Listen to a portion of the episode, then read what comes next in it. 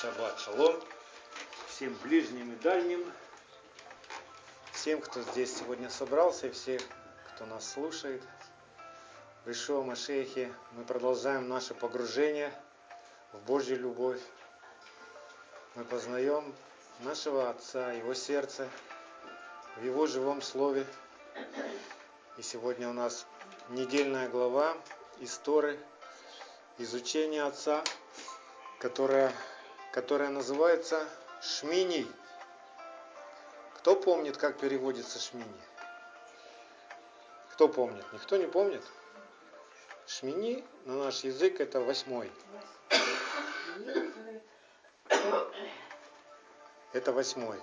На восьмой день, после того, как была восставлена скиния, после того, как Моисей приготавливал священников семь дней, на восьмой день эти священники – приступили к исполнению своих обязанностей в Скинии. Так и у нас. Мы, кто-то сегодня из нас проходит посвящение, кто-то уже начинает служить и благовествовать, но Бог никого не отправит, прежде не, не приготовив.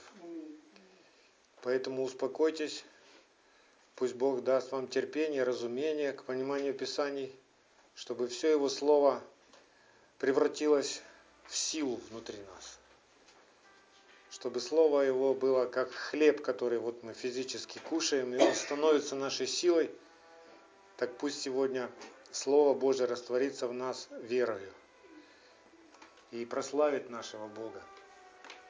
И сегодня мы поговорим с вами о том, как проходит освящение и зачем оно нужно, для чего и как Бог относится к ошибкам, которые могут возникнуть в нашем священстве. Все это мы увидим из этой недельной главы. я начну с 10 книги, с 10 главы книги Левит. Левит 10 глава, 3 стих. И сказал Моисей Аарону, вот о чем говорил Господь, когда сказал, в приближающихся ко мне освящусь, пред народом и пред всем народом прославлюсь. Аарон молчал. И вот это вот слово, которое у нас в синодальном тексте написано как прославлюсь, в иврите звучит ковет.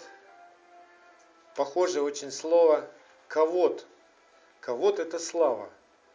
А ковет оно означает не только обещание славы, но и строгое предупреждение быть приготовленным к славе. Мы знаем, что Господь грядет во всей полноте своей славы. Мы все ожидаем второго пришествия Ишуа Машеха. Мы все ожидаем эту славу. И мы активно ожидаем эту славу, если готовимся к ней если позволяем Богу обрезать наше сердце, если позволяем Богу учить нас, исправлять нас, наставлять нас на путь истины. Если же мы пассивны в своем ожидании, живем не изменяясь, то этот день будет страшен для нас. Как пророки писали, страшен этот день, когда мы увидим во всей славе Господа. Потому что Бог предупреждает что неприготовленный человек, человек, а, в, ком, в сердце которого может что-то нечистое быть спрятано в душе, он не сможет устоять в собрании святых. Грешник не может устоять в славе Божьей. Поэтому всякий грех, на который сейчас Господь показывает нам и обличает, мы с ним должны разбираться – и избавляться от этого греха, заменяя его правдой Божией. Только так человек может избавиться от греха. Если вместо беззакония будет написана заповедь на сердце. Только так, никак по-другому.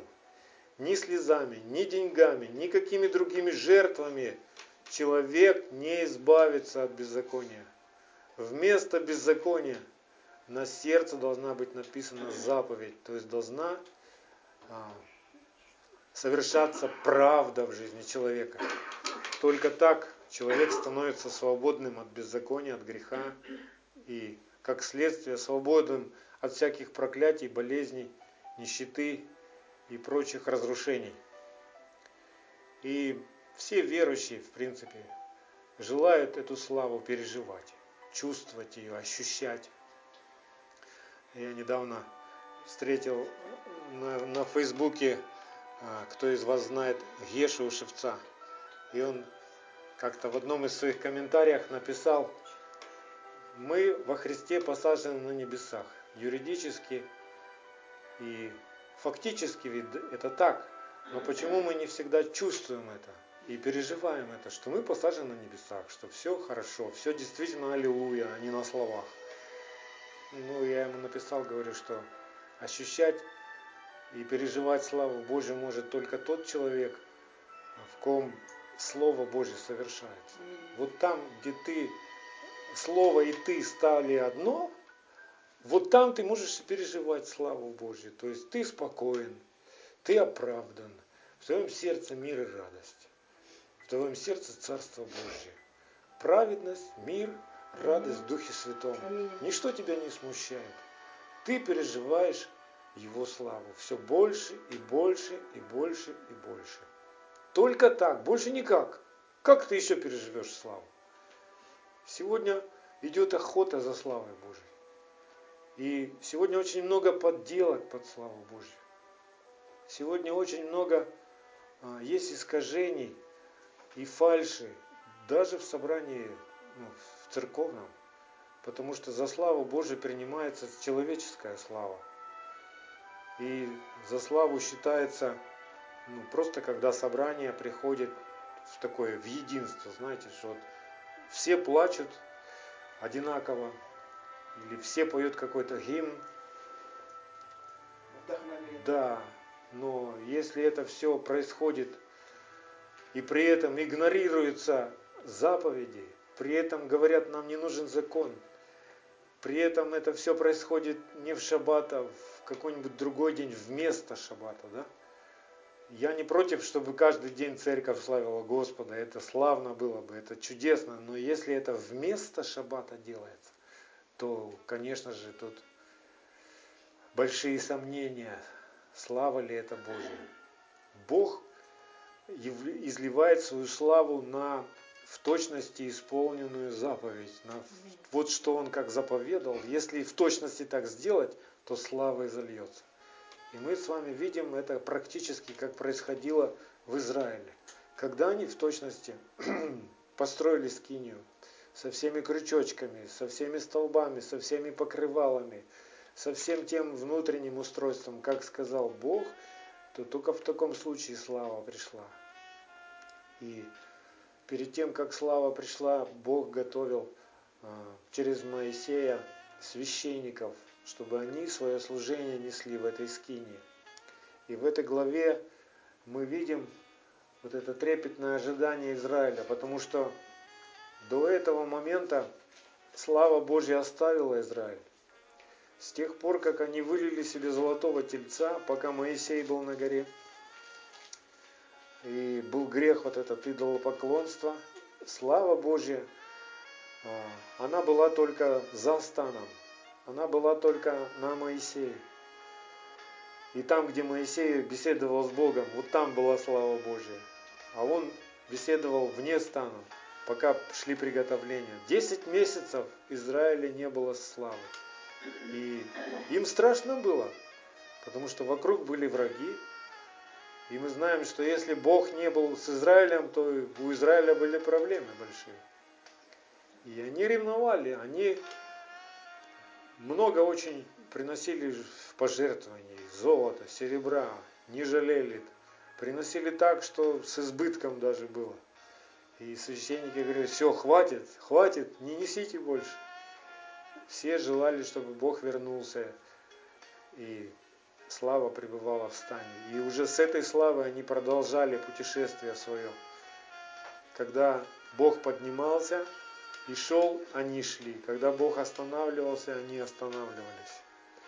И сегодня мы с вами поразмышляем, что же такое э, для нас вот это приготовление означает? Что это такое освящение? Что такое святость? Зачем все это? Освящение и святость наша – это отделение всего себя для Бога. Вот там, в, тех сферах нашей жизни, в тех сферах нашего сердца и нашей души, где мы уже не живем сами для себя и по-своему не поступаем, а поступаем так, как сказал Бог, вот в этом месте мы отделены. И Бог нас призывает а, к полному посвящению, не к частичному. Он не хочет, чтобы мы посвящали себя только по субботам. Он хочет, чтобы мы посвящали себя Ему каждый день и во всем. Что бы ты ни делал, чтобы ты был посвящен Ему. Чтобы ты уже ничего своего не, не делал, от себя тина никакой, не своевольничал и ничего своего не провозглашал. И пример тому Ишуа Машех, который ходил по земле, и никто не мог а, уловить его в чем-то своем, в своеволии в каком-то. И он неоднократно людям, которые окружали его, исследовали за ним, говорил, я ничего своего не делаю и ничего своего не говорю, но как мне сказал Отец и как мне показал Отец, так все и делаю. Помните это, да? И вот в исходе э, Бог через Моисея предупреждает. Исход 19 глава, 22 стих. Он говорит, что не всякий человек может приближаться к Богу. И что тот человек, который приближается к Богу, должен осветить себя, должен посвятить себя через вот эти жертвы всесожжения. Мы с вами раз, размышляли уже об этом, что это полное посвящение нашей души, нашего тела, нашего сердца должно быть Богу. Только тогда мы что-то можем переживать. Итак, исход 19.22. Исход 19.22. Священники же, приближающиеся к Богу, должны осветить себя, чтобы не поразил их Господь. И мы в этой главе видим проблему. Мы о ней поговорим позже, что были поражены сыновья Аарона, которые внесли чуждый огонь во святилище. Мы чуть-чуть позже об этом поговорим. Неприготовленный, неосвященный человек не может пережить и остаться живым в славе Божьей. Вот почему Ишуа, когда ходил по земле и благовествовал царство, говорил, никто не может прийти к Отцу, как только через меня. А мы знаем, что Ишуа Машех – это живое Слово Божье. Если ты и Слово Божье а, не одно, то тебе опасно быть в славе Божьей. Ты не устоишь в славе Божьей. Всякий человек, который оставил что-то в себе свое, свое, своевольное, ему опасно быть в славе Божьей. Вот почему Бог медлит. И сейчас прямо вот не посещает нас во всей полной своей славе. Потому что мы не готовы. И Он призывает нас приготавливать свои сердца, освящаться. Об этом же самом Петр проповедовал церкви, учил. И вот в первом послании Петра, 4, 1 э, глава, 14-16 стих, Петр, апостол, как раз и цитирует вот прямо из нашей недельной главы, которую сегодня мы разбираем. Цитирует это место из Левит 11.44. Сейчас я прочитаю это. Итак, 1 Петра, 1 глава, 14, с 14 по 16 стих. «Как послушные дети, не сообразуйтесь с прежними похотями, бывшими в неведении вашем, но по примеру призвавшего вас святого, и сами будьте святы во всех поступках. Ибо написано, где написано? Написано в Левит 11.44, «Будьте святы, потому что я свят». То есть мы видим, что Петр не был противником Торы. Петр не был противником закона и не учил, что закона теперь нет, и такая вот непонятная какая-то благодать, и что теперь можно жить, как тебе хочется. Петр учил церковь и напоминал то, что было сказано Богом от начала. Мы видим это, да? То же самое Павел э, наставляет церковь в своих посланиях. Я прочитаю из трех его посланий э, стихи. Начну 1 Фессалоникийцам, 1 Фессалоникийцам 4, с 3 по 5 стих. Ибо воля Божья есть освящение ваше, чтобы вы воздерживались от блуда, чтобы каждый из вас умел соблюдать свой сосуд в святости и чести, а не в страсти похотения, как и язычники, не знающие Бога. Дальше он продолжает уже во втором фессалоникийцам, втором письме к фессалоникийцам, вторая глава, 3-14 стих. 3 и 14. Ой, 13 и 14. 13-14. Э, все мы же всегда э, должны благодарить Бога за вас, возлюбленные Господом братья, что Бог от начала, через освящение Духа и веру истине избрал вас к спасению, которому и призвал вас благовествованием нашим для достижения славы Господина нашего Ишуа Машеха. То есть мы не просто исповедовали, что Ишуа Машех теперь наш Господин и первосвященник. Мы теперь должны, это пример для нас, он первенец, он образец, э, в который мы теперь все должны возрастать, приходить в соответствие. Если мы называемся его учениками, то мы должны э, достигать вот того возраста духовного, который и той полноты славы, которую может носить человек здесь, на земле. В этом и была благая весть. Вот почему э, евреи, которые видели Ишуа Машехи, которые ну, получали откровение и узнавали в нем э, живущее Слово Божье, исполняющее, они ходили, ну, в чем суть его, ихнего благовествования была – они из дома в дом ходили и говорили, представляешь, мы видели человека, в котором все в точности исполняется, что написано в Писании. И сила Божья приходит, и слава Богу, и Бог говорит к нам через него. И уже в послании к евреям, помните как? Что Бог издревне, говорящий через пророков, в последние времена говорил нам через Ишуа Машеха. Понимаете как? Вот это было благой вестью для евреев. Они увидели, что вот, реально можно, потому что они пытались исполнять заповеди сами, своей силой, без, ну, не переживая, что Бог поселяется в их сердце. Они пытались оправдаться законом, вместо того, чтобы сам Бог исполнял свое слово, живя в них. Вместо того, чтобы заповеди были написаны э, снаружи их. Бог делает так, что верующий человек, э, его сердце оживает. И заповедь прямо на сердце пишется.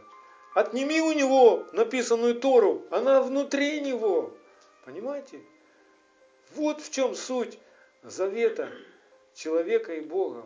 Она никогда не менялась. И этот завет Бог снова заключает с Израилем уже приняв искупительную жертву Ишуа Машеха, как совершенную жертву. Больше э, не нужны жертвы животных, кровь козлов, тельцов, потому что кровь пролилась. И жертва принесена совершенная, за все беззакония, на все века, да? Только это вот изменилось. А все остальное работает. Также нужен храм, и теперь этот храм мы. Также нужен первосвященник, и теперь этим первосвященником Бог назначил Иешуа Машеха, он вечный первосвященник и ходатай. Да? И все заповеди, все, все законы, все уставы Бога по-прежнему, все это работает. По-прежнему надо раскаиваться в своих грехах, признавать свои ошибки. И по-прежнему надо приносить в жертву себя, позволять Богу обрезать сердце – от страстей и похотей. Это все завет с Богом. И все работает. Не так, как сейчас очень ну, большая часть верующих понимает, что вот это был старый завет, а теперь новый завет. Теперь старый нам не надо, То есть все, что там было записано, нам не надо. Теперь нам только вот Евангелия 4 надо и послания апостолов. Все, больше нам ничего не надо. Ну как же так? А что было основанием апостолов, пророков и учеников Машеха? А основанием их веры как раз и было Писание Тора. Как же без них мы можем верить? Как же без них мы можем жить? Что будет исправлять тогда наши сердца? Только заповедь может исправить нас, да? И дальше Павел пишет уже Коринфянам, 1 Коринфянам, 1 глава, 30-31 стих. Только я прочитаю в переводе Дэвида Стерна. Мне очень нравится этот перевод. И вот как звучит этот отрывок в переводе Дэвида Стерна. Чтобы никто не мог похвалиться чем-либо перед Богом, только благодаря Ему вы едины с, с Мессией Иешуа. Он стал для нас премудростью от Бога, а кроме того праведностью, святостью и избавлением. Потому, как сказано в Танахе, хвалящийся пусть хвалится Адонаем. Итак, наше освящение – это Машех в нас. Наше освящение и наша святость, то есть как мир узнает, а, что мы отдельный народ, отдельный от его традиций, отдельный от его заповедей, что мы не живем, как живет этот мир. Мир увидит это, если мы живем, как жил Машех. Если мы живем, исполняя в точности все, что сказал нам Бог. Вот в чем святость. И сегодня эту святость мы разглядываем и замечаем друг в друге только там, где Слово уже живет в нашем сердце, и мы с радостью делаем это. Только в живом, в исполняющем в нас Слове мы можем увидеть вот это отделение от мира. Там, где мы еще не отделились и живем, ну, в принципе, как все живут, у нас есть еще с чем разбираться, да? У нас есть, может быть, какие-то привычки, привязанности, ценности, которые нам влезли в нас, когда мы не знали Бога. И теперь мы обрезаем свое сердце от них. Вот там, где мы, где Слово Божье еще в нас не исполняется, там еще тьма. Там никакой святости нет. Святость только там, где Слово исполняется. Святость только там, где виден в нас уже не я, а Машех. Вот там святость. И Бог нас призывает возрастать в этой святости, освящаться, приготавливаться. И сейчас это время милости и благодати, это как те семь дней, в которые Моисей готовил Аарона и его сынов. Мы сейчас с вами приготавливаемся к грядущей славе к восьмому дню приготавливаемся сейчас, чтобы нам остаться живыми, чтобы нам не испугаться. Понимаете, вот народ Израиля там у горы Синайской, он испугался, издалека видя эту славу. Когда Моисей там разговаривал с Богом, громы, молнии, огонь был. И они ну, сказали Моисею, так, как мы можем выжить среди огня. И они говорят, Моисей, ладно, ты будь вот тем пожарником, иди в этот огонь, у тебя получается, а мы просто будем слушать тебя. То есть они не могли еще раз прощаться а, со своими страстями, похотями, привычками. И говорят, ну, а к Богу ведь хочется. И они выбрали, и сегодня многие верующие избирают такую позицию, как бы, ну мы придем в церковь, ну мы послушаем проповедь, красиво. Ну и как бы успокаивает. Но что дальше за этим? Послушайте, Бог призвал нас сейчас как священников. И что сегодня внутри тебя происходит? Ты приготавливаешься, ты разбираешься со своими страстями, похотями. Или ты, как в той толпе находишься у горы Синайской, и говоришь, ну ладно, пусть пастор говорит, пусть проповедник говорит, я послушаю, конечно. Может быть, что-нибудь я и буду делать. Послушайте, то, что ты сегодня слышишь, ту правду, которую ты сегодня слышишь, то слово, которое ты сегодня слышишь, к тебе с этим словом приходит и ответственность священника. Ты услышал? Бог тебе сказал? Все. Что ты будешь с этим делать теперь? Что ты будешь делать теперь с этой правдой? Отвернешься и скажешь, а, нет, я по-своему буду жить. Или ты смиришь себя под крепкую руку Божью, и тогда у тебя есть шанс переживать и чувствовать славу. И слава тогда через тебя может являться в этот мир. Вот пусть Бог сегодня поднимет в нас ревность к этой славе. Чтобы мы не просто были серенькими прихожанами, а чтобы мы осознали себя как священников, которых Бог хочет приготовить для всех тех народов, которые вот вокруг нас стенают, суетятся, замышляют тщетно, в смятении сегодня находятся, меняют президентов, министров, экономику, политику, конституцию непрестанно переменивают. А лучше не, а лучше не становится. Почему? Потому что гибнет народ от недостатка ведения. Всякая плоть стенает и мучится, ожидая откровения сынов Божьих, то есть нас. Ожидая, когда к ним придет какой-нибудь священник и скажет правду. Скажет правду про эти гробки, про этот родительский день. Скажет правду, что кушать, что не кушать. Скажет правду про идолов и идолопоклонство. Скажет правду и скажет заповеди, закон, ведение Бога. Потому что беззакония хватает на земле. Сегодня ревность Бог поднимает по дому своему, через священников. Ты сегодня слышишь то, что ты слышишь, чтобы потом трубить это на всех перекрестках, на все четыре стороны света, трубить. Всем твоим друзьям, знакомым, трубить правду Божию. Не просто, чтобы провести как-то время, понимаете, в хорошем обществе. Со Словом Божьим к тебе сейчас прямо приходит и ответственность. Бог как поручает тебе передать то, что ты от Него услышал. Ты сейчас, как Моисей для всех тех твоих знакомых, которые вот где-то в толпе там живут по-своему. Ты для них как Моисей сейчас. Поэтому будь внимателен и посвящай себя Богу. Итак, мы видим из этой недельной главы, что были семь дней посвящения, и на восьмой день уже Арон и его сыны должны были а, совершать все жертвоприношения за себя, за народ. И в нашем синодальном переводе это не очень контрастно заметно, но мы можем увидеть, оказывается, что слава Божья почему-то не пришла сразу.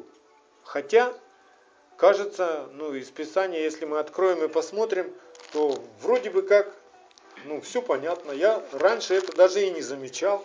Давайте с вами откроем книгу Левит, 9 главу, 23 стих. Я вам покажу сейчас, где этот был момент, что слава Божья сразу не пришла. Левит 9, 23. Смотрите, вот Аарон и его сыновья, ну, казалось бы, все сделали. Все, чему их научил Моисей, вот они все сделали, принесли всех там в жертву животных – и написано в 23 стих, «И вошли Моисей и Аарон в скинию собрания, в святое святых». Да? Вошли. А потом написано у нас, «И вышли». Подождите. Но раз они вошли в святое святых, где Бог обещал открываться? В святом святых, над крышкой ковчега, да? Они вошли, а славы нет. Вышли, благословили народ, и вот тут только слава пришла. Что же было упущено? Что было не так? А что было не так, мы уже видим в 10 главе 16 стиха и по 18. Моисей негодовал и разгневался на сынов Аарона то, что они сделали ошибку. И вот какая-то ошибка была. Смотрите, в 16 стихе, Левит 10 глава.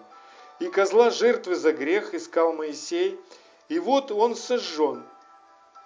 И разгневался Моисей на Леозара и Ефемара, оставшихся сынов из Аароновых, и сказал, «Почему вы не ели жертвы за грех на святом месте? Ибо она святыня великая, и она дана вам, чтобы снимать грехи с общества и очищать их перед Господом».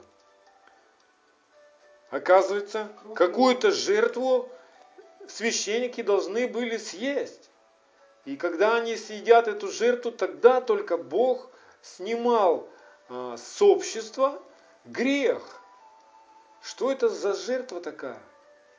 Была такая жертва, которую приносили только священники. И суть этой жертвы в том, что почему ее должны были съедать.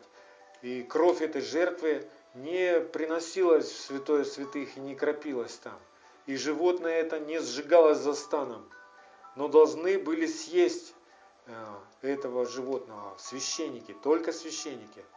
Это как духовный смысл во всем этом Бог возла, э, ну, показывает, как и Машех взял все грехи и проклятия наши на себя, то есть отождествился, да?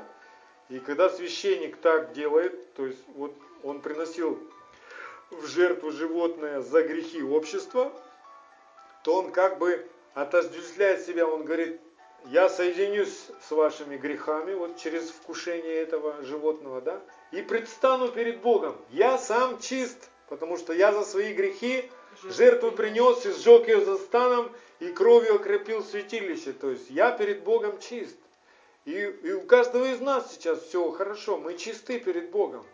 Этой жертвой совершенной является Агнец, Иешуа Машех, да?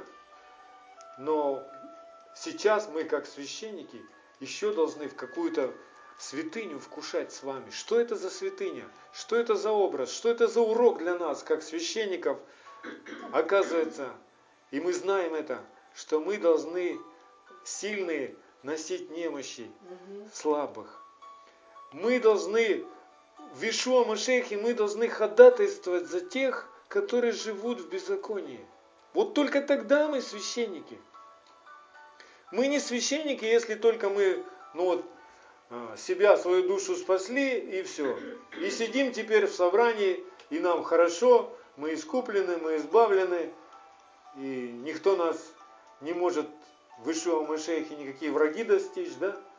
Нет, как священники теперь мы имеем ответственность за тех вот наших близких, друзей, родных, детей, дальних, за всех, за всех, за всех, кого мы знаем, что видя, как они живут, мы теперь не можем спокойно. Вот если мы хотим пережить священство, если мы хотим быть приготовлены к этой славе и остаться в этой славе, то нам надо, как и Ишуа Машех, тоже отождествить себя с их грехами, то есть понять, Боже, ну, я приношу к тебе. Они не умеют.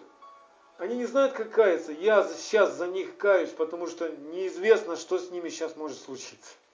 А вдруг они сейчас погибнут, представят перед тобой, вот, никто за них даже не попросил. И все, это ж, ну, это все, это последняя точка и вечность. Где это будет вечность? В преисподней. Поэтому мы должны за них каяться. Да, А мы если должны каяться мать за грехи своих детей, своих близких. Они, если они не каются, Я покажу тебе. мы должны за них каяться и проповедовать им, учить их, потому что задача священника была не просто каяться за грехи, но еще и учить народ. То есть э, говорить им правду. Из уст священника должны звучать ведение и закон.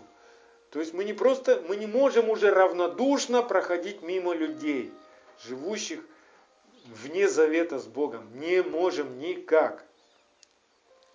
А, Каяться за других людей, это не значит, что ты э, помолился Господу, и э, у него уже все теперь хорошо. Теперь он в Царстве. Божьем. Ты Нет. просто просишь у Бога милости для этого человека, и Бог его милует. Чтобы он сейчас потому, его не ты наказывал.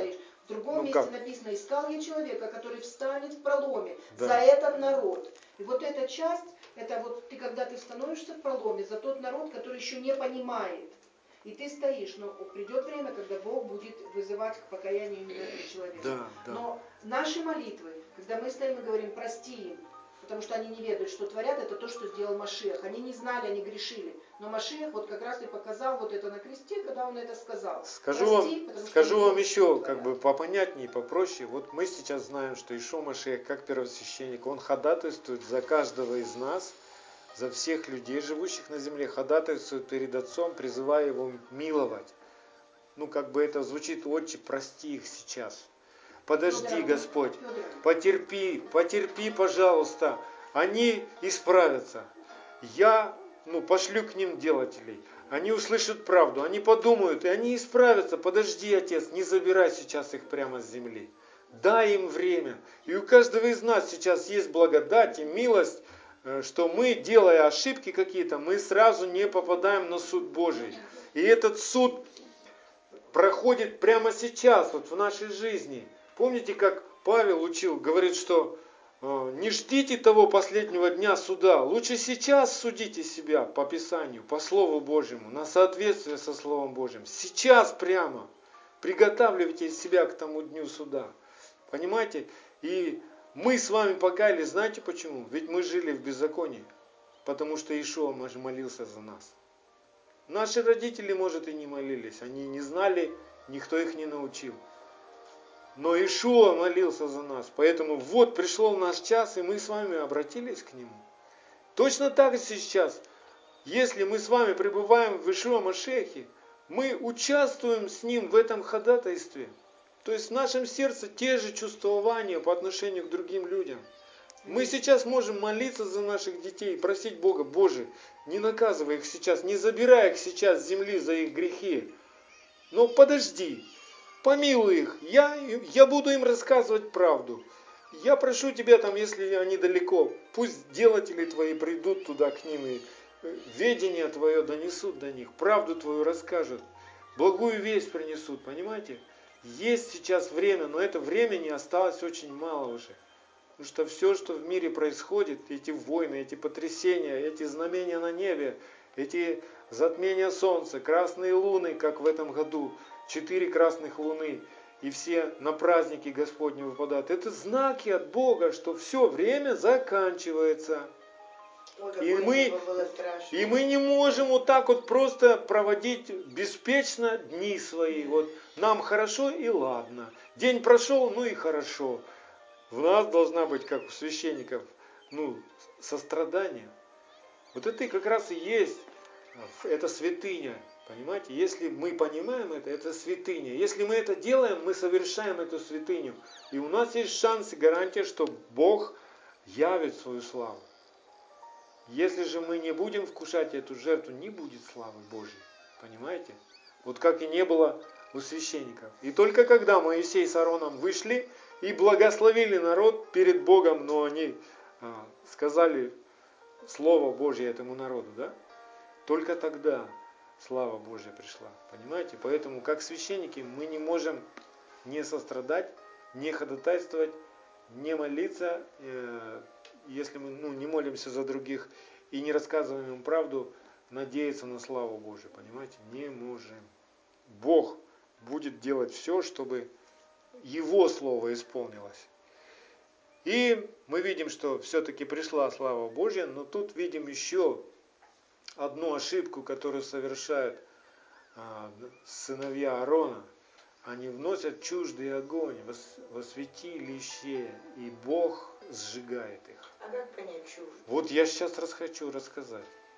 Что это за чуждый огонь? Многие мудрецы Торы, ну, они комментируют, что а, эти священники пьяными вошли во святилище. И как бы намек на это есть. А, но суть того, что они сгорели, не в том была, что они там выпили вина и вошли а, как священники в святилище. Потому что Бог до этого момента нигде а, не говорил ни через Моисея, ни через кого другого о том, что священник должен быть трезвым, да, когда выходит на служение. Не было еще разговора об этом. Поэтому Бог и не мог так строго спросить и наказать. Он потом, конечно же, учит свой народ, и мы с вами знаем, что э, никакой священник не может, по заповеди Божией, не может быть нетрезвым, то есть употреблять вино перед служением. это страшно перед Богом. То есть он может, он может, да, э, это не является, сла- слава Божья не придет на это никогда. Но проблема была в том, что эти ребята решили посвоевольничать. И они вошли туда, куда мог входить только первосвященник. То есть они не имели права войти в святое святых, в святилище. Понимаете? Это была одной их ошибкой. И вторая еще ошибка была в том, что а, эти ж, э, воскурения, которые они пытались внести, а, первосвященник вносил только утром и вечером. А они решили это, вот им захотелось, а, охмелевшим, захотелось вот ну, как-то пережить что-то в Боге, да, и они пропали. Это опасно. И сегодня для нас первосвященником, который входит в святилище, является только Ишуа Машех, он один. И если мы не в нем, то мы не можем надеяться переживать славу Божью, понимаете? Если только мы не в нем. Если мы сами решим, ну, через, э, переступить через Ишуа Машеха и по-своему что-то сделать. А сегодня, кстати, очень много чуждого огня в церкви приносится. Пример, ну самый такой распространенный пример чуждого огня, это когда Бог говорит, приходите ко мне, вот времена праздничные, вот вам день субботний, приходите ко мне, я жду вас. А священники говорят, а мы вот решим вот так вот прийти. Не в этот день, когда ты нас ждет, а когда нам удобно, когда мы не работаем, и когда вот привыкли все, ну все ж так делают, испокон же веков.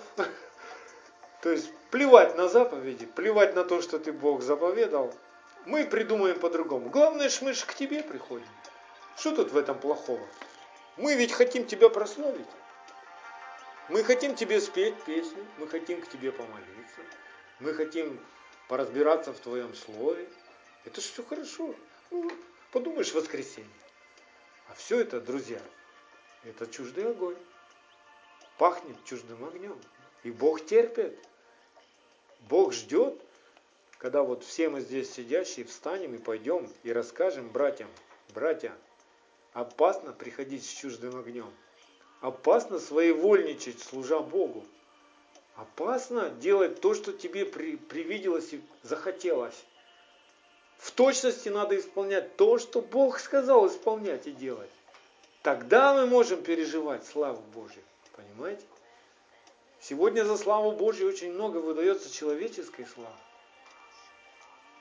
Люди ориентированы просто на какие-то чудеса.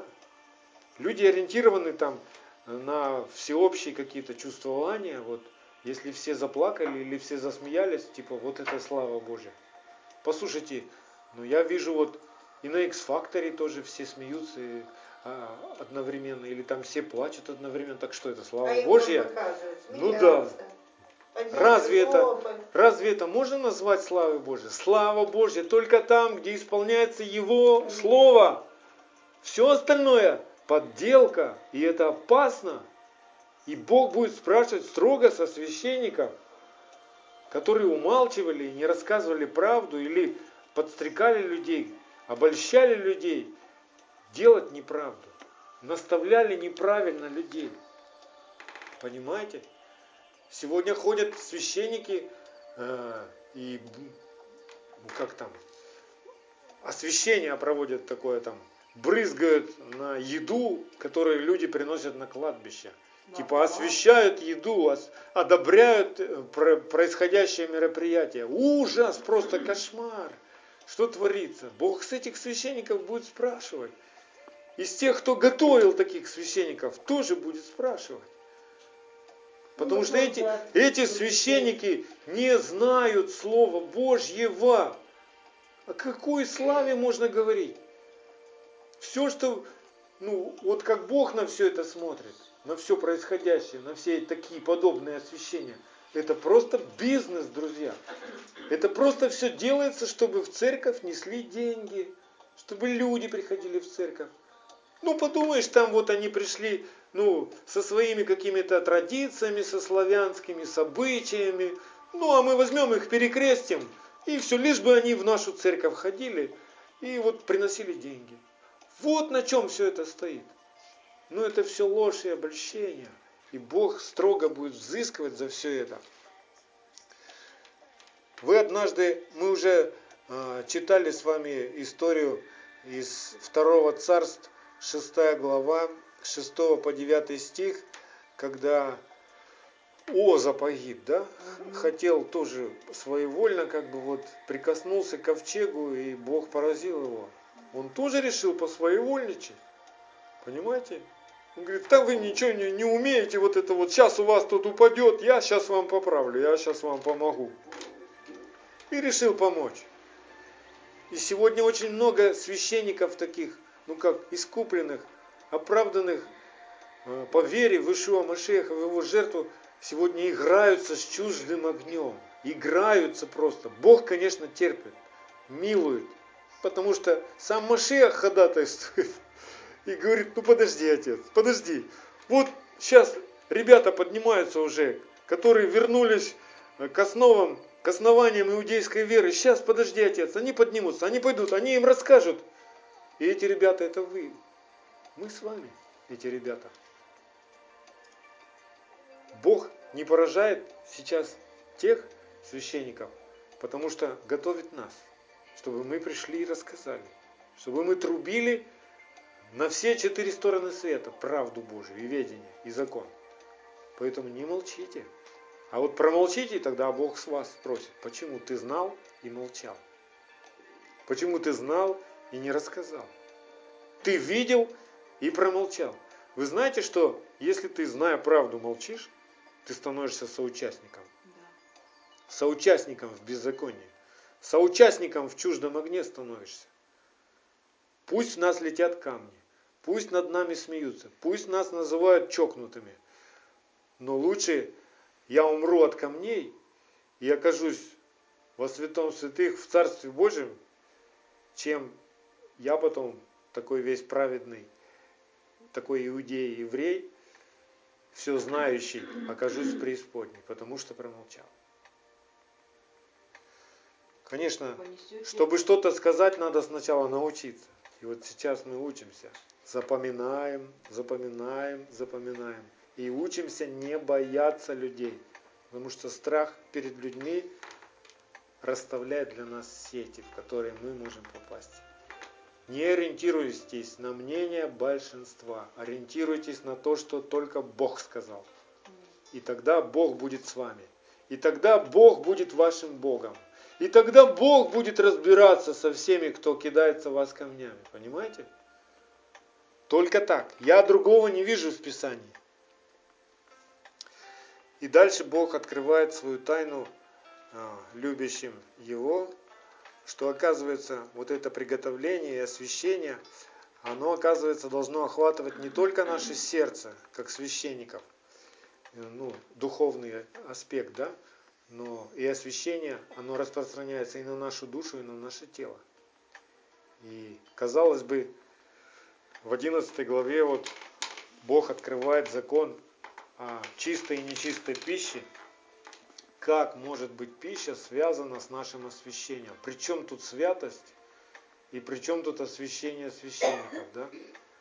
И в этой главе, именно в этой главе Бог впервые говорит, будьте святы. В 11 главе. В этой главе Бог впервые как бы говорит через Моисея к, к Израилю, будьте святы, потому что я свят о чем Петр и вспоминает, да? Представляете, что это важно? Почему? Секрет простой. То, с чем ты соединяешься, становится твоей силой. Если ты вкушаешь нечистую пищу, нечистая пища становится, вот то, что нечистое, что Бог сказал, это нечистое, становится твоей силой. Оно делает тебя нечистым, твое тело нечистым. И если у тебя сердце чистое, то оно не потерпит этого нечистого. Оно будет против этого нечистого. Как Петр, когда ему приснился сон в Деянии апостолов, и Бог ему показывал, что в покрывале вот это спускались нечистые животные, и вдруг Бог говорит странные слова. Ешь, Петр. А он в шоке проснулся, говорит, я никогда ничего нечистого не ел, и есть не буду, как есть? И потом Бог дает ему откровение, что нечистое уже в этой же главе, в 10 Деяние апостолов, в конце главы, в 28 стихе, сам Петр объясняет свой сон, что вот эти нечистые животные, которых он видел, это образ всех прочих народов, язычников. Потому что язычники считались нечистыми, их в народе в Израиле называли псами. Помните притчу, да, про пса, который собирает крохи под столом. Вот. И Петр понимает, что теперь Бог освящает и язычников, что Дух Святой излился и на язычников тоже, что язычники теперь, ну, ты можешь сообщаться теперь с язычниками. Да, вот почему все, что я очистил, уже не, не называй это нечистым. А Машех очистил только людей. Да. Ну, мы дальше поподробнее об этом поговорим, да. И оказывается, пища, которую мы едим, имеет большое значение. Вы знаете, когда мы послушны Богу и позволяем Богу освещать не только наш дух, но и душу и тело, и ревнуем о чистоте, ревнуем о святости, ревнуем об освящении, то мы будем делать только то, что сказал Бог делать. Если Он сказал не вкушать. Если Он назвал это нечистым, то кто я, чтобы игнорировать Его заповедь? Он сотворил весь этот мир, все творение. И Он устроил этих всех животных так, что то, что находится в их теле, в их молекулах, а, оно может быть соединено с нечистым. И как бы самому животному эти яды и эта нечистота не вредят. Животные живут себе своей жизнью, кушают.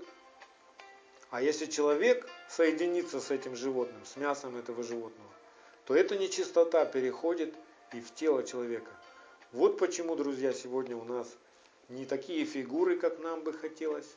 Вот почему сегодня у нас скрипят кости, мотор шалит, память отказывает. Это все следствие, это все плата за то, что мы, не зная закона, делали беззаконие и кушали все подряд. Особенно это на Украине происходит, потому что на Украине свинина и сало – это святыня. Но Бог избавляет нас сегодня. Он дает нам благодать и силу, чтобы мы освящались и переживали избавление и исцеление. И если мы ревнуем об исцелении нашего тела, то даже мирские врачи, они всегда рекомендуют диету. То тем более Бог. Он говорит, перестань соединяться с нечистым. Ты хочешь исцеления? Послушай меня. Перестань соединяться с нечистым, с тем, что я назвал нечистым. Не ешь этого. И, с этого может начаться твое исцеление. Конечно, Бог может тебя в миг исцелить, но если ты потом снова будешь нечистое кушать, Он уже не будет второй раз так исцелять, пока ты не перестанешь есть нечистое. Мы это знаем, у нас есть свидетельство, как Бог исцелил одну сестру которая была в нашем собрании, и мы помолились по откровению, которое получил во сне, и произошло исцеление, мгновенное исцеление, чудо произошло. Бог дал человеку новую печень, которая, а у него печень разлагалась у этого человека. Гепатит С. Да. И оставалось человеку совсем мало времени жить. Врачи в шоке были, когда увидели. И Бог дал человеку новую печень, и ну, исследования, потом анализы подтвердили, что с печенью все нормально. Но человек не стал на путь правды Божьей и продолжал делать то, что он делал до этого, продолжал делать беззаконие. И потом все, как бы, все проблемы и болячки вернулись и Стало дали хуже. инвалидность, еще хуже стало, да. Это страшно, и Бог не хочет, чтобы с нами так было. Поэтому ревнуйте о своем исцелении и приводите в порядок вашу диету. Соответственно, Слово Божьего. Пересмотрите все, что есть в вашем рационе. Не ешьте ничего нечистого. Я хочу просто сказать, что тело наше всегда подтянется за нашим духом и душой. То есть, если дух смиряется в правду Божию, тело подтягивается следом. Никогда не бывает наоборот, что сначала тело исцеляется, а потом я как-нибудь научусь правильно жить. Наоборот. От духа происходит исцеление в тело. И Бог даже вот э, через э, этот закон о чистой и нечистой пище учит нас еще. То есть у Бога нет ничего незначимого. Все мелочи, всякое слово Его очень значимо для нас. И мы знаем, что животное это прообраз э, души, да? И чистое животное, оно имеет раздвоенные копыта. Полностью раздвоенные копыта. Если кто из вас видел когда-нибудь корову, и наблюдал ее копыта, то у нее копыта как из двух таких э, роговиц таких сделаны. У верблюда вот похожее что, нечто есть, тоже как бы впереди у него раздвоено, а сзади соединено. Поэтому верблюд считается нечистым животным. И, кстати, верблюд ест падаль, может кушать падаль. Вот еще почему он нечистый. А, Это можно найти в интернете, в гугле, поискать. Вот, а смотрите, почему копыта раздвоено? То есть на копыте э, животное стоит. То есть если твоя опора имеет две таких, Два а, основания. два основания, то ты чистый. Сколько скрижалей было? Две. Две скрижали, да? А на каком основании наша вера стоит? На основании апостолов Апостолов и пророков. Да? Тора и Танах. Это вот как раз есть опора наша. Раздвоя... Вот это два фактора очень важных для нас. Да? Потом вот в этом месте, где описывается чистое животное, как нам определять чистое, но нечистое, что копыта раздвоены, и оно жует жвачку. И вот это слово, которое у нас переведено как жвачку, в иврите звучит ола. И буквально означает возношение Господу. То есть, если кто из вас не знает, то корова, она устроена, ну, жвачное животное, оно устро... имеет четырехкамерный желудок, и когда оно кушает траву, сначала она набивает а, самый большой желудок травой, потом ложится, когда этот желудок набит, и начинается отрыжка. Вот эта отрыжка и называется ола. То есть пища, которую мы, э, которое животное глотало, теперь она отрыгивается как бы снова к Богу и уже жуется. Вот овцы жуют, коровы жуют, вы видели, жвачные животные называются. И точно так же мы духовно. Когда мы слушаем проповедь или читаем Писание, мы набираем себя, набираем, набираем, набираем информацию, там послушали, там послушали, там посмотрели, там. А потом начинаем над чем-то размышлять. То есть у нас Аллах происходит, вот эта отрыжка. Когда мы размышляем над Словом Божьим, мы как жуем его, да? разжевываем вот это вот все. И только тогда разжеванное слово может раствориться в нас и при, стать нашей силой. Понимаете? Это все Бог так вот чудно устроил, чтобы мы, глядя на животных, даже э, думали о своем спасении. Как все вот это вот происходит в нас? Причем тут жвачное животное, не жвачное животное. А вот нечистый человек, да, а, он, его душа похожа на свинью. Свинья есть все, что подряд, и она, у нее нет жвачки, она не размышляет. Чисто, не чисто, свято, не свято. Свинья есть все подряд. Дай ей хлеб, она съест хлеб. Дай ей курицу, она съест курицу. И человека съесть может свинья. Вот почему нам нельзя быть подобными этому животному и соединяться как, ну, через пищу. То есть позволять раствориться свинье в нас. Вы понимаете, как это важно? Что это не просто игрушки, это не просто какая-то прихоть и глупость. Все, что сказал Бог, важно для нашей жизни и спасения. Поэтому не стоит пренебрегать и играться. Свинья нужна на земле, но у нее цели другие. Она предназначена не быть пищей человеку, а быть санитаром на земле. Подъедать всю падаль, умершее, вот это вот все подгнившее. Вот для чего свинья. Точно так же креветки, точно так же зайцы, кошки, собаки. Кстати, может вас смущение ввести из 11 главы 26 стих, который говорит, что всякий прикасающийся к нечистому животному становится нечистым. Ну, у нас немножко не точно, как бы это видно в синодальном переводе, в иврите, и если дальше мы э, по, перед этим почитаем, то в иврите э, понятно, что человек, который прикоснется к трупу нечистого животного, становится нечистым, да. Потому что вот ну, у нас кошки, собаки в доме могут быть, и мы их гладим, и мы, ну, они нужны нам, мы их любим. И это не значит, что если я поглажу кошку, я буду нечистым.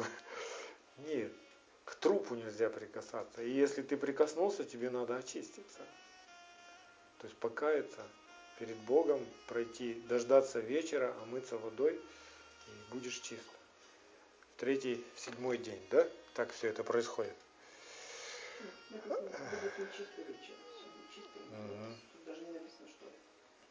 Ну, да, да, да, да. И сегодня вот, ну, я знаю, что вам придется, а, вы встретите в своей жизни людей, которые называют себя верующими, христианами, и которые не принимают, не понимают просто важности вот всего, что вы сейчас знаете. Важности того, что Бог говорит в книге Левит, 11 главе. И, возможно, они будут спорить с вами и брать места Писания из посланий Нового Завета, как бы доказывая, что ну не так вот это и важно. Вот смотри, что написано в Новом Завете. Но скажу вам, что человек, который не знает начала книги, неправильно понимает и конец книги. То есть он начинает по-своему придумать, и это одно. И второе, как правило, все эти места Писания, это, они вырваны из контекста. Нельзя так делать. То есть надо смотреть, о чем идет речь, и тогда ты поймешь любое слово из, из э, общей картины. Да? То есть нельзя вырывать Слово Божье из контекста. Я приведу вам несколько примеров, возьмете себе на вооружение, чтобы объяснить человеку и ну, открыть ему ведение Божие, о чем здесь на самом деле Бог говорит. Ну, такие распространенные места, которыми как бы пытаются оправдать свое беззаконие, э, нарушение кашрута, да. Кашрут это вот как раз закон о чистой и нечистой пище. Чтобы вы понимали. Э, Матфея 15 глава, 11 стих. Матфея 15 глава, 11 стих. Может, вы уже пытались что-то рассказать, да, и пытались. вас ложили на лопатки, да. Так вот, теперь вы на лопатки положите. Матфея, 15 глава, 11 стих. Вот что там написано. Вот чем пытаются оправдаться.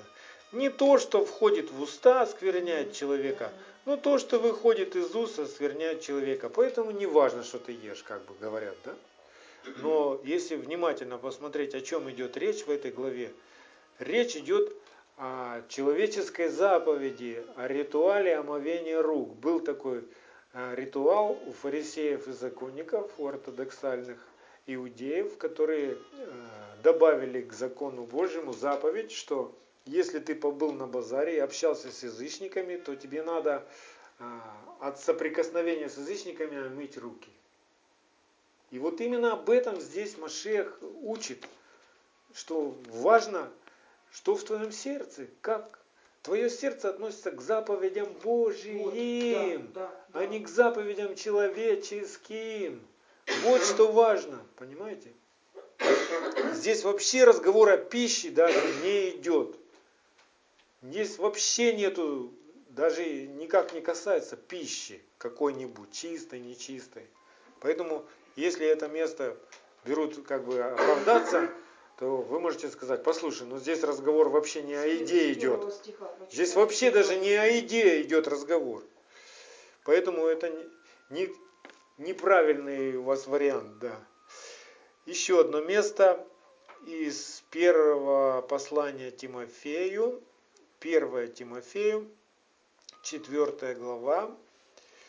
4-5 стих.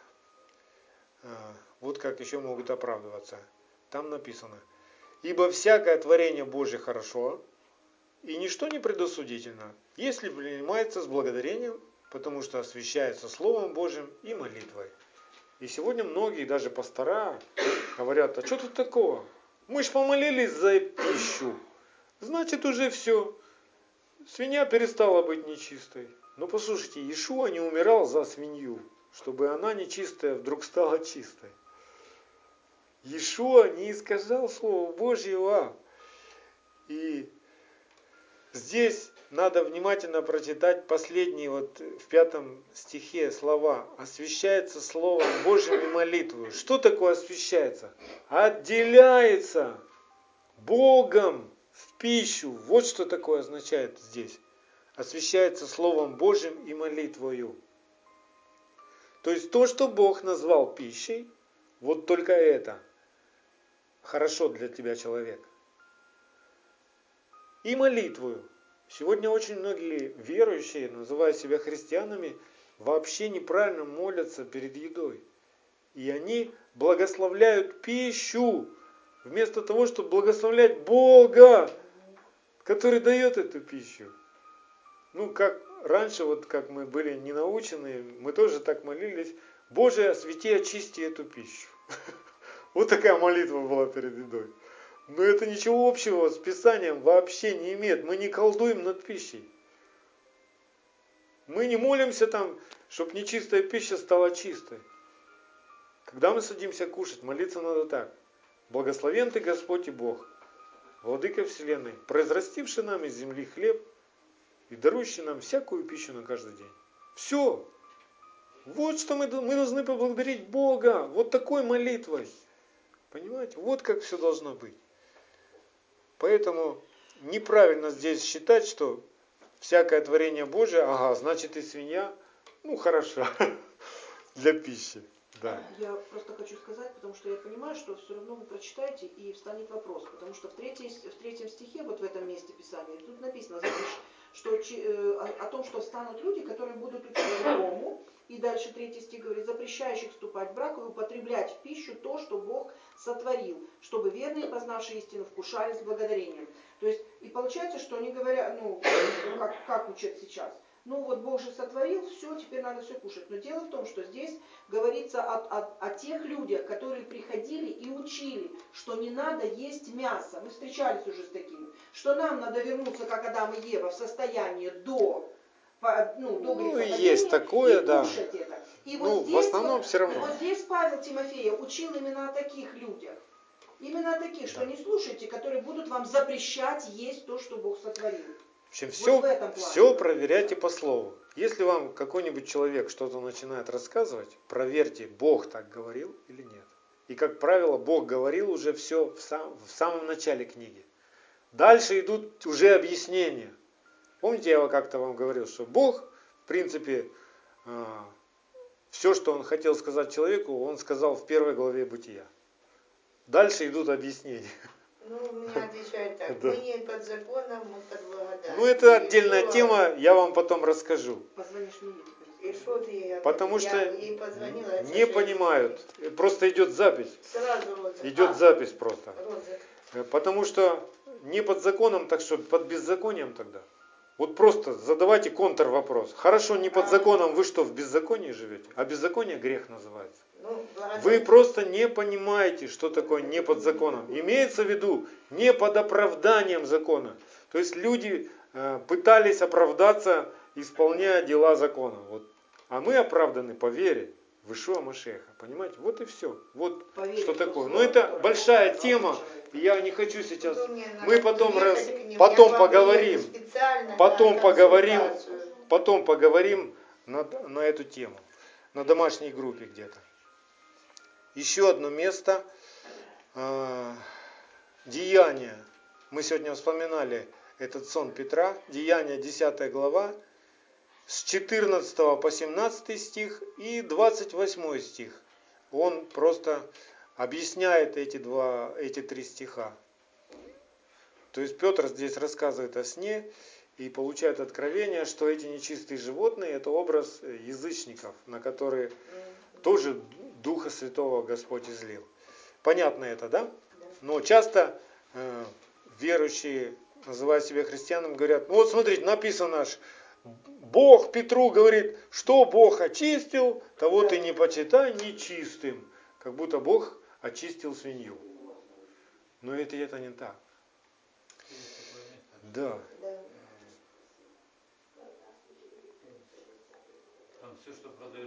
И мы сейчас и к нему зайдем. Да. Еще вот как раз а, мы переходим в послание Павла, и он пишет в 1 Коринфянам 8.8. 1 Коринфянам 8.8. Тоже оправдывают как бы. Пища не приближает нас к Богу, ибо едим ли мы, ничего не приобретаем, не едим ли, ничего не теряем. И а, сразу же вы можете сказать такому человеку, подожди, но здесь написано пища. Свинья это не пища для человека. Аминь. Вот так вот просто. Что Бог назвал пищей? Разве он свинью назвал пищей? Пригодной для человека? Нет, поэтому, конечно же, еда нас не приближает. Но послушание Богу, оно открывает нам вход в Царство Небесное, понимаете? Да, да. Э, Теперь еще такое место, тоже из 1 Коринфянам, только уже 10 глава, 10 глава, 25 стих и 31 стих. Все, что продается на торгу, ешьте без всякого исследования для спокойствия совести. Ну и как бы под этим все имеется в виду и чистые, и нечистые животные. Без всякого осуждения кушай себе и все. Это тоже неправильно. Это так говорят, потому что не знают, что написано в книге Левит. Так могут оправдываться люди, которые а, не понимают, что написано в книге Левит, не понимают Бога, не так познали Христа. Здесь имеется в виду а, у язычников, среди которых находился Израиль, а, был обряд, они приносили своим богам, своим идолам в жертву животных. И потом, после этого жертвоприношения, они эти тела животных выносили на продажу на базар. Их жертвоприношения в корне отличаются от иудейского, потому что иудейские жертвоприношения либо сжигались, либо съедались. Никогда не продавались. И вот евреи, которые могли прийти на базар и вдруг видят, продается говядина, э, могли брать это мясо, и они свободны были от ила, ну как, они не участвовали во всем этом, поэтому они ходят перед своим Богом, и они делают только то, что Бог им сказал делать. Все. Поэтому они могли для спокойствия совести, без всякого исследования, там, приносилось это мясо в жертву, не приносилось это мясо в жертву. Но дальше идет разговор о том, что если вдруг тебе придется э, есть это мясо перед тем человеком, или вместе с тем человеком у него дома там, или как там, или ты пригласишь его себе домой, который считает, что это, ну, это для идолов, для богов и нельзя кушать, а ты вдруг ешь, то ты этим можешь соблазнить человека. Это уже идет дальше разговор, а, да, Но если об кто скажет вам, это идоложертвенное, то не ешьте ради того, кто объявил вам. Да, да, и да. ради совести, ибо Господня земля, что наполняет ее. То есть если вас Понимаете. предупредили, что это приносилось, вот пример, освещалось. пример. Же, Вот была знает. да, Да. православные люди носили куличи туда. Или ковбаски. И там, или еще что-нибудь. Вот если бы вы пришли в гости, Сало и вам освещали. поставили бы, да, ну Пасху вы, понятно, не будете есть эту саму, а колбаса. Но если вам скажут, что ее носили и освещали там, лучше ее не ешьте, потому что это было, даже если это говяжья колбаса. Да. Если вам сказали, что вот этой частью приходили и поклонялись э, какому-то другому богу, то лучше это не есть. Да. У меня такое вот по- получилось просто Хотя вот сейчас на эти праздники. допускается, и священники молчат и позволяют приходить э, язычникам к еврейскому богу с салом. это просто богохульство творится. Позволяют происходить богохульство. Представляете себе, к Богу евреев прийти с салом. Типа, чтобы, чтобы Бог превратил это сало, осветил и очистил, и они могли кушать. Ну, бред, короче, да. Хотя только один Бог спасает. Только один Бог. Бог евреев спасает. Бог Израилев. Нет другого Бога, который бы спас человека. Нету. Один, единственный Бог. Аминь. Дальше. Еще такое место тоже, оно как бы не в тему, но его часто используют для того, чтобы оправдать свое беззаконие. Это уже в римлянах Павел пишет, наставление римской церкви, 14 глава, 6 стих. И вы уже, наверное, слышали его не раз. В оправдание. Кто различает дни, для Господа различает. И кто не различает дней, для Господа не различает. Кто ест, для Господа ест ибо благодарит Бога. И кто не ест, для Господа не ест, и благодарит Бога. И как бы это место берут, ну какая разница в субботу, в воскресенье. Я не различаю, а я не считаю, что в субботу. Понимаете, как все исковеркано, как все извращено.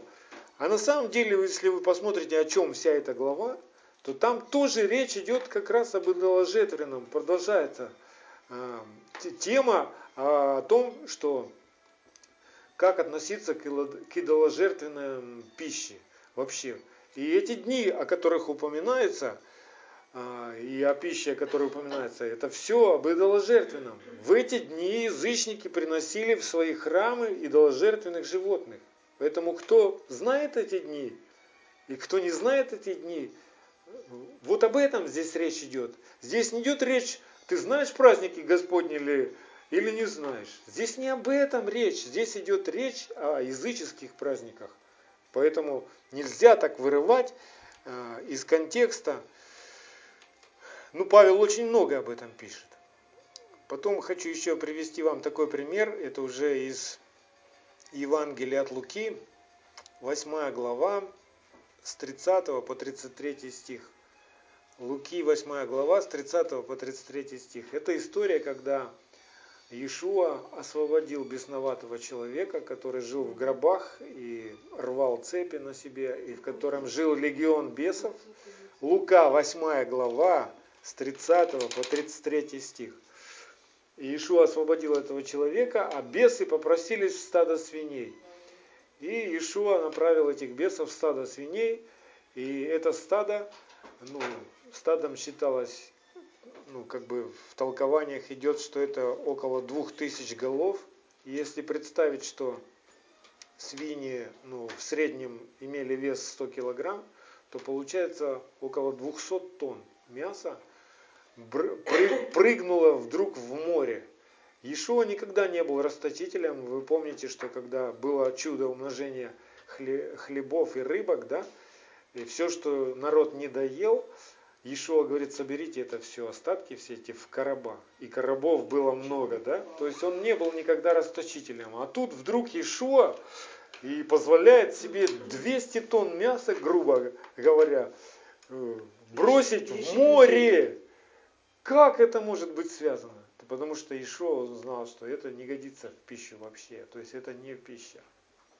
И он этим напугал тех язычников живущих есть даже кто-то шутит, говорит, это, наверное, он на Украине как раз был.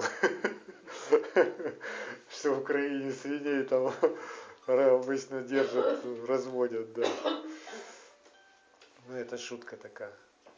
Это еще, еще один повод, что не, не нужно кушать свинину, но это как моя уже интерпретация, что э, верующие молятся, да, изгоняют бесов. А куда бесам жить? Они в свиней все и живут в свиньях, поэтому не ешьте свинину. Кстати, Еще по одной причине. Кстати, бесы, бесы получше да. человека знают, где чистые, где нечистые. Чистые они даже и не просились. Ну да, им там страшно. Страшно в чистом находиться. Получается, что и рыбы тогда Рыба приспособлена для Но того, чтобы перетравливать. У рыбы есть... Не, рыба чистое животное. Она сотворена в пищу и у нее устройство такое. Она принимает, так это, эти они перерабатываются. Не остаются, да. они выводятся. Бог так устроил. Тут есть и о рыбах описано. Ну, рыба, не, не вся рыба чистая. У кого нет чешуи, нет Да. то это вот по, тип, по типу угрей, вот у нас, я знаю, в, наш, в нашей зоне, где мы живем, это угри. Похоже, вот знаете, и рыба такая есть, похожа на змею. Да, вот это она тоже считается нечистой. Не всякая рыба чистая. Да нет, По писанию- ну, там есть, у нее есть чешуя меленькая просто, а у угоря у него просто кожа, у него нету чешуи. Да. У меня есть, кон- Сама есть чешуя. у меня есть конкретная картинка, я могу вам показать. А, Для наглядности такой. В интернете у меня на страничках тоже сто- стоят эти картинки, что является чистой пищей, что является нечистой пищей, наглядно. Вот, чтобы вы могли э, знать и сами так жить, и учить своих детей. И сегодня, сегодня вот теперь мы с вами рассуждали обо всем этом. И теперь мы как а, можем видеть, что вокруг нас происходит. И я не удивлюсь, если вас ужас просто постигнет, видя вот всю общую картину, что все происходит. Потому что тех, кто знают правду Божию и живут по правде, меньше, чем тех, кто ходит широкими путями. Иешуа тоже так учил. Немногие находят узкий путь и тесные врата, а многие идут широкими путями и думают, что врата пространны. Делай, что хочу, ешь, что хочу. Это не так. И пророк Иезекииля, Да. он плакал об этом. Пророк Иезекииля видел, мы с вами сейчас в этом мире как пророки, как вот среди волков мы находимся. Потому что стоит только заговорить с кем-нибудь о кашруте, особенно на Украине, тебя могут загрызть и за свинью убить. Ну, словами, может быть, не физически. Но вот что видел Иезекииля пророк. Пророк Иезекииля, 22 глава, 26 стих. Священники ее нарушают закон мой и оскверняют святыни мои, не отделяют святого от несвятого и не указывают различия между чистым и нечистым. И от суббот моих они закрыли глаза свои, и я уничижен у них. Оказывается, через все вот это, что как бы человек не продает значения, считает, да, подумаешь, ну что тут такого? Какая разница в какой день к Богу приходить? Какая разница, что кушать? Через все это имя Господне хулится и бесчестится. И сам Бог говорит через пророка, я уничижен у них. Люди думают, что мы сейчас тебя прославим, мы придем в воскресенье, мы будем петь тебе два часа. А Бог говорит, да я уничижен у вас. Вы, устами льстите, Да. а сердце ваше далеко вообще, вы знать не хотите, что я люблю и как я сказал. Аминь. Аминь. Понимаете? Это очень печально все. И эту толщу пробить, кажется, ну, я не знаю, как ее пробить. Но все, что я должен делать, я должен не молчать. А остальное будет делать Бог. Аминь. А вот что еще Иезекииль пишет. Иезекииль 44, 23, э, 23 стих. Вот что Иезекииль пишет о священниках. Чем должны заниматься священники? Они должны учить народ мой отличать священное от несвященного. И объяснять им, что чисто и что нечисто. Вот что должен делать священник. Сегодня очень много священников на земле. Ну как вам отличить, этот священник от Господа или нет? То, что сейчас говорит священник, стоит это слушать или нет? Если священник сам не различает чистое от нечистого и учит так, то Бог будет строго спрашивать с такого священника. Вот почему мы сегодня учимся всему этому. Мы готовимся к этому восьмому дню, когда слава Господня наполнит всю землю. Аминь. Аминь. Да благословит всех нас Всевышний.